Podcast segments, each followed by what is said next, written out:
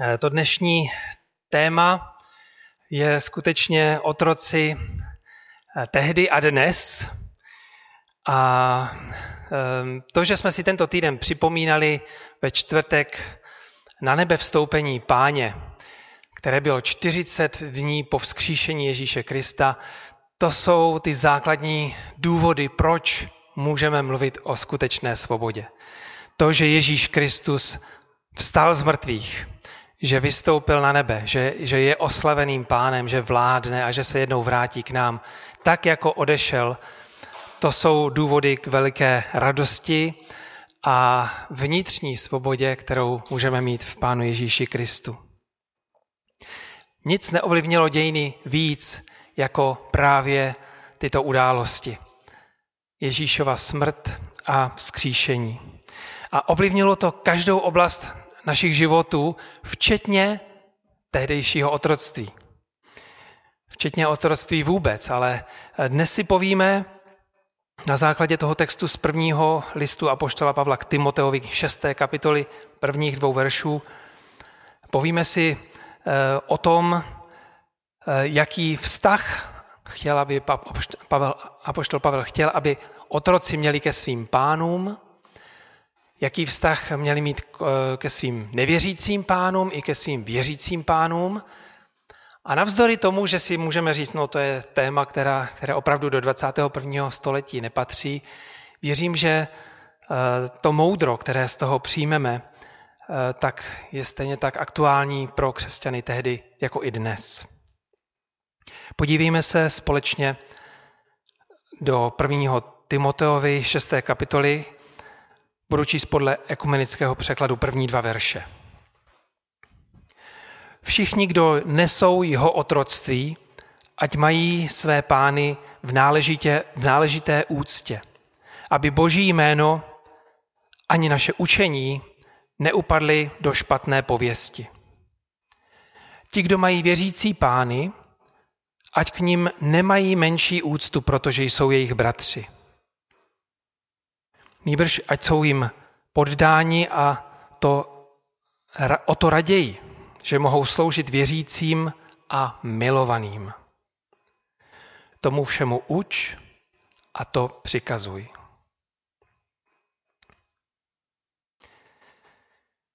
Náš dnešní text, ano, je z prvního století našeho letopočtu, ale je součástí instrukcí, tehdejšímu vedoucímu sboru v Efezu. Timoteus byl duchovním otcem v tomto sboru a od svého duchovního otce Apoštola Pavla dostává tento dopis, ve kterém je povzbuzen k tomu, aby dbal na zdravé učení. Aby dbal na to, že při bohoslužbách bude pořádek, aby dbal na to, aby v tomto mladém sboru eh, byl dobrý výběr vedoucích církve. Aby se on cvičil v kázni, v osobní kázni, ale také, aby budoval ostatní. Aby budoval dobré vztahy mezi ostatními v různých skupinách z toho společenství. Nyní Pavel, apoštol Pavel moudře přistupuje k osvětlení tomu vztahu, eh, zdravému vztahu eh, k lidem, kteří byli ekonomicky a společensky jiní v tomto společenství. Byla to nemalá skupina členů tohoto místního společenství a apoštol Pavel velice s citem hovoří o otroctví, které v tehdejší společnosti hrálo velkou roli. Mluví tak proto, že nechce, aby způsobil nějaké rebelství eh, ze strany otroku. Ale zároveň nechce jenom uchovat ten status quo tehdejší společnosti. Protože mluví o křesťanství, mluví o následování Krista, který proměňuje každou oblast našeho života. Světonázor. My si dnes nejprve řekneme něco k tomu výjimečnému postavení otroků v tehdejší společnosti a proč vlastně proti němu nebojovala, nezakročila. A nakonec, Co to může znamenat pro nás dnes? K čemu nás to má povzbudit? Tedy to první. Postavení otroků v Efezu na začátku našeho letopočtu. Otroctví v římské říši bylo tehdy daleko ličtější než eh, to, které eh, známe z čerstvější historie 17. 19. století v Americe, africké eh, přenosy otroků, kde to bylo převážně rasistické. Oproti tomu v těch biblických dobách šlo skutečně o hlavně ekonomický rozměr a politický kontext tehdejší doby. To neznamená, že by ve starověku v antice otroctví bylo nějakým rájem. To rozhodně ne. Kupčení s lidmi kvůli ekonomickému prospěchu je s křesťanstvím neslučitelné. A poštol Pavel, i když nehlásal zničení, zrušení otroctví, Například v prvním listu do Korintu v 7. kapitole 21. verši říká, a kdyby se mohl stát svobodným, raději toho použij. Je to jistě preferovaný stav. Svoboda je rozhodně lepší. Podle odhadů bylo v římském impériu 50 až 80 milionů otroků. To znamenalo jedna třetina obyvatel velkých měst, jako třeba Řím, Korint nebo Efes. Někteří v církvi v Efezu vlastnili otroky. V Kolosách víme například o Filemonovi, který byl otrokářem. Vlastnil otroky. Někteří právě proto, že otroky neměli, byli chudí.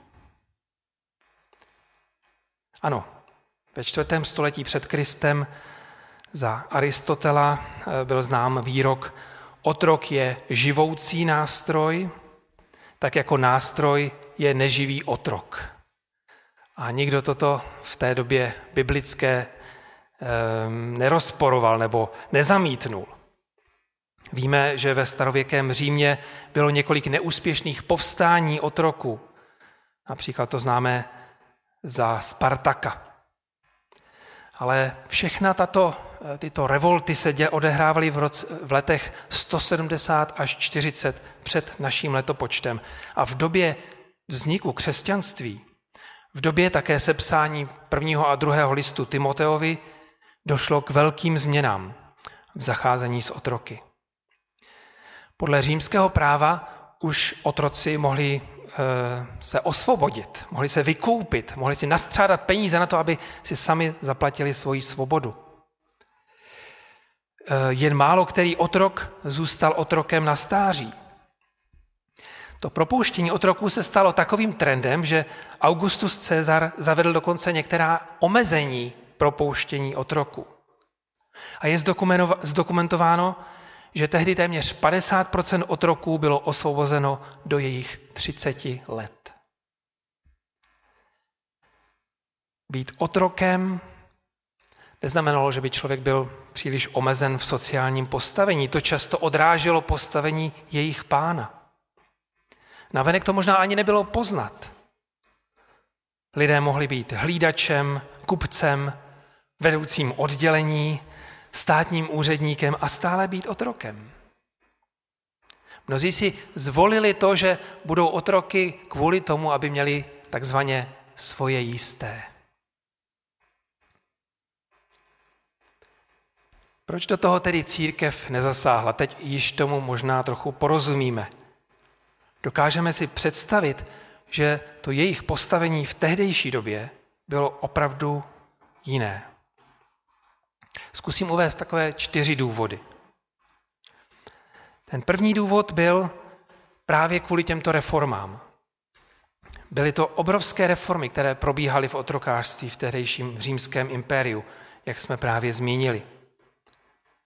To další, protože pisatelé Nového zákona si byli vědomi toho, že kdyby nějak houfně začali napadat otrokářství, otroctví, Dalo by to křesťanství špatnou nálepku. jakéhosi podvratného živlu. Mohli by sice zničit otroctví, ale zároveň by odsoudili otroky i otrokáře, jejich pány, k okamžité chudobě. A tak apoštol Pavel vyzývá, aby boží jméno a jeho učení neupadly do špatné pověsti.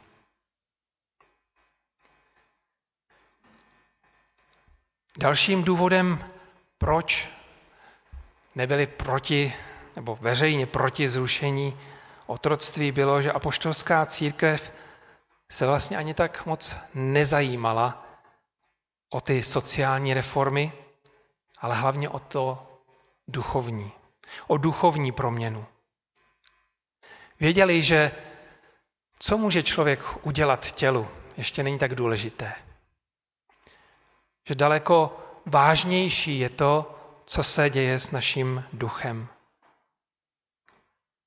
Co by pomohlo člověku, kdyby získal celý svět, ale svoji duši ztratil? Ale ještě jeden důvod. A ten důvod byl v tom, že ona radikální proměna společnosti díky křesťanství, díky Ježíšově učení už nastala. A my to vidíme na všech stránkách Nového zákona a vidíme to v našem osobním životě. To Ježíšovo učení o lásce, o usmíření, o milosti bylo radikální. A už začalo onou rovnost.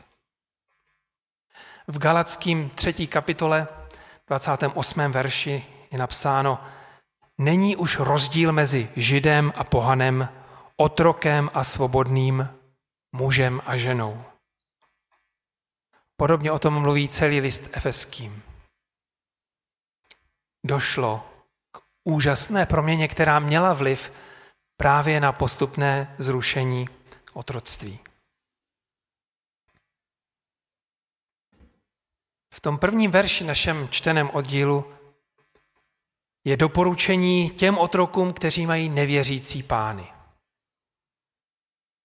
Všichni, kdo nesou otroc, jeho otroctví, ať mají své pány v náležité úctě, aby boží jméno ani naše učení neupadly do špatné pověsti. Někdy, možná i dnes, můžeme být v takovém pokušení milně si myslet, já jsem křesťan, kdo je víc. Já tu vedu modlitební zápas. Snažím se získat ztracené duše. A proto mi lecos projde.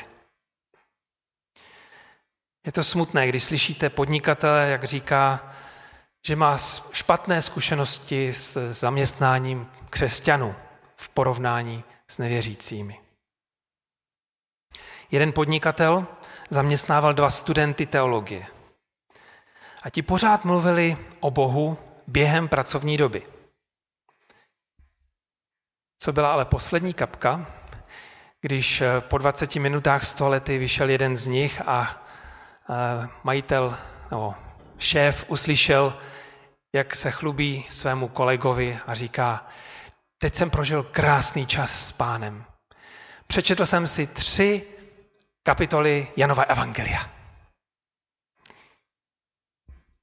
V pracovní době. To nemohlo potěšit ani šéfa, ani pána Boha. Jak to dopadlo, je jasné. Možná něco podobného zažívali v Efezu. Nekřesťanští pánové zjistili, že jejich otroci, když uvěří, začnou se chovat jinak. A ne v dobrém jinak. Jsou neúctiví, nepřináší takový zisk jako dřív. A tak hrozilo, že tito pánové začnou obvinovat Boha. Nebo učení apoštolů, kteří eh, to jistě nevyučovali. A mohli by dojít k tomu, no tak ti křesťané, oni jsou k ničemu. Oni jsou líní, když jsou v práci, jako by tam nebyli, v hlavě, myšlenkově, ničeho si neváží. Víra v Krista dělá z lidí budíš k ničemi. Je to o to zvláštnější, když víme, že a smutné, že před tímto už apoštol Pavel varoval efeské dříve. V efeským 6. kapitole je napsáno Otroci, poslouchejte své pozemské pány s úctivou pokorou a z upřímného přesvědčení jako Krista. Nejen na oko, abyste se zalíbili lidem, ale jako služebníci Kristovi, kteří rádi plní Boží vůli a lidem slouží ochotně, jako by sloužili pánu. Víte, že pán odmění každého, kdo něco dobrého učiní, ať je to otrok nebo svobodný. Možná si zaspomínáme na dobu tělocviku, kdy učitel, kouč pozve, pozve třídu k tomu, aby cvičili v nějakém rytmu raz, dva, raz, dva, nahoru, dolů, nahoru, dolů. A co se stane, když eh, jsou rozprostření po tělocvičně a učitel se otočí nalevo? Co se stane s těmi napravo? Cvičí rychleji, aha. V naší třídě tomu tak nebylo. Eh, my jsme většinou, to, to, byla pro nás, to byl pro nás signál, teď můžeme zvolnit, teď můžeme vysadit. Nějaké to tempo méně, to se nepozná. Když se otočil na druhou stranu, zase to samé. Nevím, jak jste to prožívali vy, kteří jste byli teď dva měsíce na home officeu, když se eh, šéf nedíval. Někteří se dívali, někteří kontrolovali neustále své zaměstnance i doma. Ale Pavel měl za to, že sdílení evangelia a to, jakým způsobem přistupujeme k práci, k našim nadřízeným, to jde ruku v ruce. Jako by to byly dvě strany téže mince. Titovi 2, 1 až 10, 1, 9 až 10. Otroci, ať ve všem poslouchají své pány, ať jsou úslužní, neodmoluvají, ať nic nespronevěří a jsou naprosto spolehliví. A tak ve všem dělají čest učení našeho Spasitele Boha. Chceš dělat čest Pánu Bohu ve svém zaměstnání? Já věřím, že ano. Protože jde o svědectví našemu Spasiteli. Potom si buď jistý, že záleží na tom, jak pracuješ.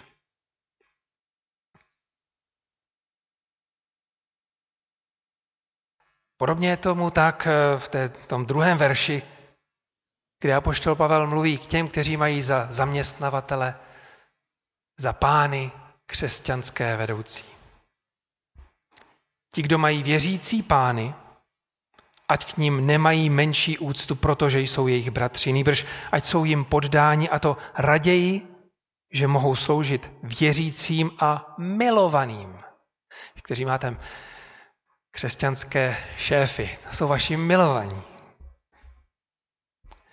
Může se totiž lehce stát, že sklouzneme k tomu, k čemu měli tenkrát také blízko. Jsi mým bratrem, tak co mi máš co nařizovat? Jsme si rovni.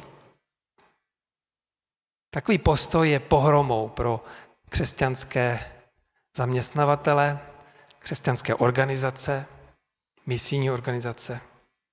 Pokud nemáme k sobě respekt, přijde netečnost. Přijde ke škodě Boží království. V takovém totiž případě není daleko k tomu, že se začneme vysmívat druhým. A budeme tento výsměch šířit dál na adresu vedoucích. A to rozhodně nepřináší požehnání. A poštol Pavel to zcela obrací. A říkají, otroci mají svým křesťanským pánům sloužit o to lépe. Proto jsou jejich milovaní bratři v Kristu. Boží láska způsobila, že otroci i páni byli bratři a sestry. Že měli k sobě navzájem lásku, jakou dosud neznali. Ale tato láska musí odrážet tu Kristovu lásku. Ten Kristův postoj k bratřím a sestrám. A v jádru těchto veršů je ono služebnictví Ježíše Krista. Co to znamená pro nás dnes?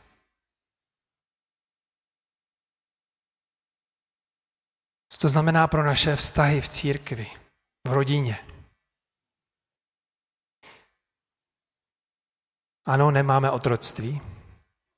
Přesto jsme na mnoha místech a v mnoha rovinách našich mezilidských vztahů přirovnáváni k, otroc, k otrokům, ke služebním. V manželství je to služba. Co jiného znamená to, že muž má milovat svoji manželku dalších 40-50 let, tak jako Kristus miloval církev. Wow, to je služba. Co jiného znamená to, že žena má mít úctu před svým mužem a, a xkrát denně mu projevovat lásku navzdory tomu, jaký je, než že je to služba. Stejně tak v rodičovství. To, že rodič je ochotný udělat mnohé oběti pro svoje děti. A znovu a znovu se dávat, dávat, dávat, to je služba.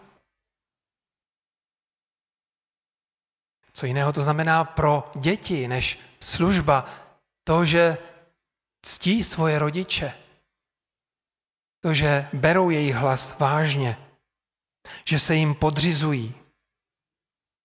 Tím slouží rodičům v tom, že jejich každodenní dřina není tak těžká.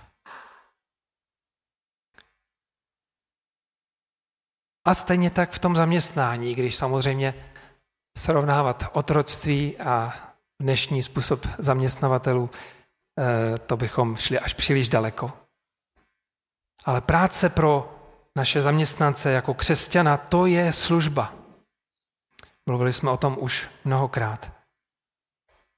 E, teď možná zvlášť v tom, že se někteří vrátíme do práce po dvou měsících a možná jsme si zvykli na e, úplně jiné vztahy, tím, že jsme viděli našeho šéfa na Zoomu, na Skypeu, a viděli jsme, jak on sice uh, už není tak pěkně oblečený a za ním běhají děti a, a probírali jsme to, že se staráme o svoje rodinné příbuzné a tak.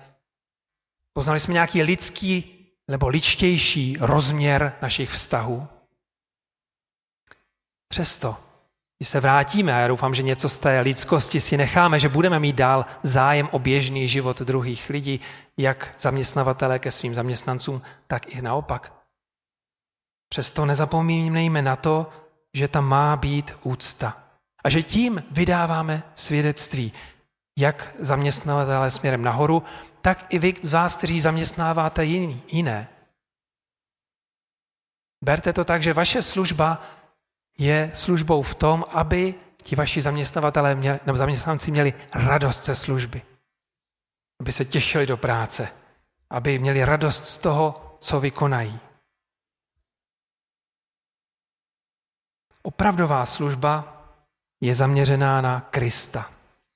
Opravdová křesťanská služba nás vede ke Kristu a činí nás podobnými Kristu. Ano, Kristus proměnil a proměňuje vše. Naše myšlení, žádosti našeho srdce, až po ty zjevné věci, viditelné mezilidské vztahy, osobní i pracovní. Jedním z cílů bylo zcela jistě i zničení té nehumánní instituce otroctví. Ale první křesťané se rozhodli zničit otroctví bez rebelie, bez války. Možná jakoby sametovou revolucí, když použijeme ten novodobý termín. A ten cíl byl tento. Ať otrok ctí svého pána a pán ať je férový ke svému otroku. Ať jsou si oba vědomi toho, že jsou si rovni. To byl skutečně revoluční princip. Proto jakákoliv lenost ze strany otroků měla být vyměněna za ochotnou práci. a jakákoliv možná staletími nabitá krutost a brutalita pánů měla být nahrazena mírností a láskou. To způsobila Kristova láska, to způsobuje jeho milosedenství. Postupně, jako když kvas prokvasuje celé těsto, toto učení, Kristova láska a rovnocený přístup prokvasil celou společnost. Jsme dnes v, modlitební, v modlitebním úvodu mysleli na ty, kteří prožívají pravý opak.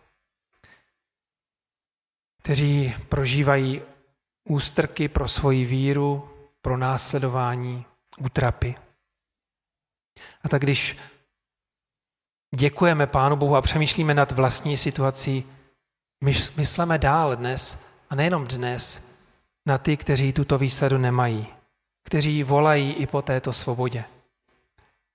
Protože víme, že pán si to přeje. Víme to i z počátku tohoto dopisu a poštola Pavla. Že pán chce, abychom se modlili za vládce, abychom se modlili za pokoj naší zemi i v zemích jiných. Ale v tom každodenním životě myslíme na příkazy Ježíše Krista. A tím bych chtěl zakončit těmito dvěma citáty kde Ježíš popisuje svůj přístup ke svým učedníkům a dává je za příklad. Jan 13, 14 až 15. Jestliže tedy já, pán a mistr, jsem vám umyl nohy, i vy máte jeden druhému nohy umývat. Dal jsem vám příklad, abyste i vy jednali jako jsem jednal já. A z Marka 10. kapitoly od 43. verše. Ne tak bude mezi vámi. Ale kdo se mezi vámi chce stát velkým, buď vaším služebníkem, otrokem. A kdo chce být mezi vámi první, buď otrokem všech.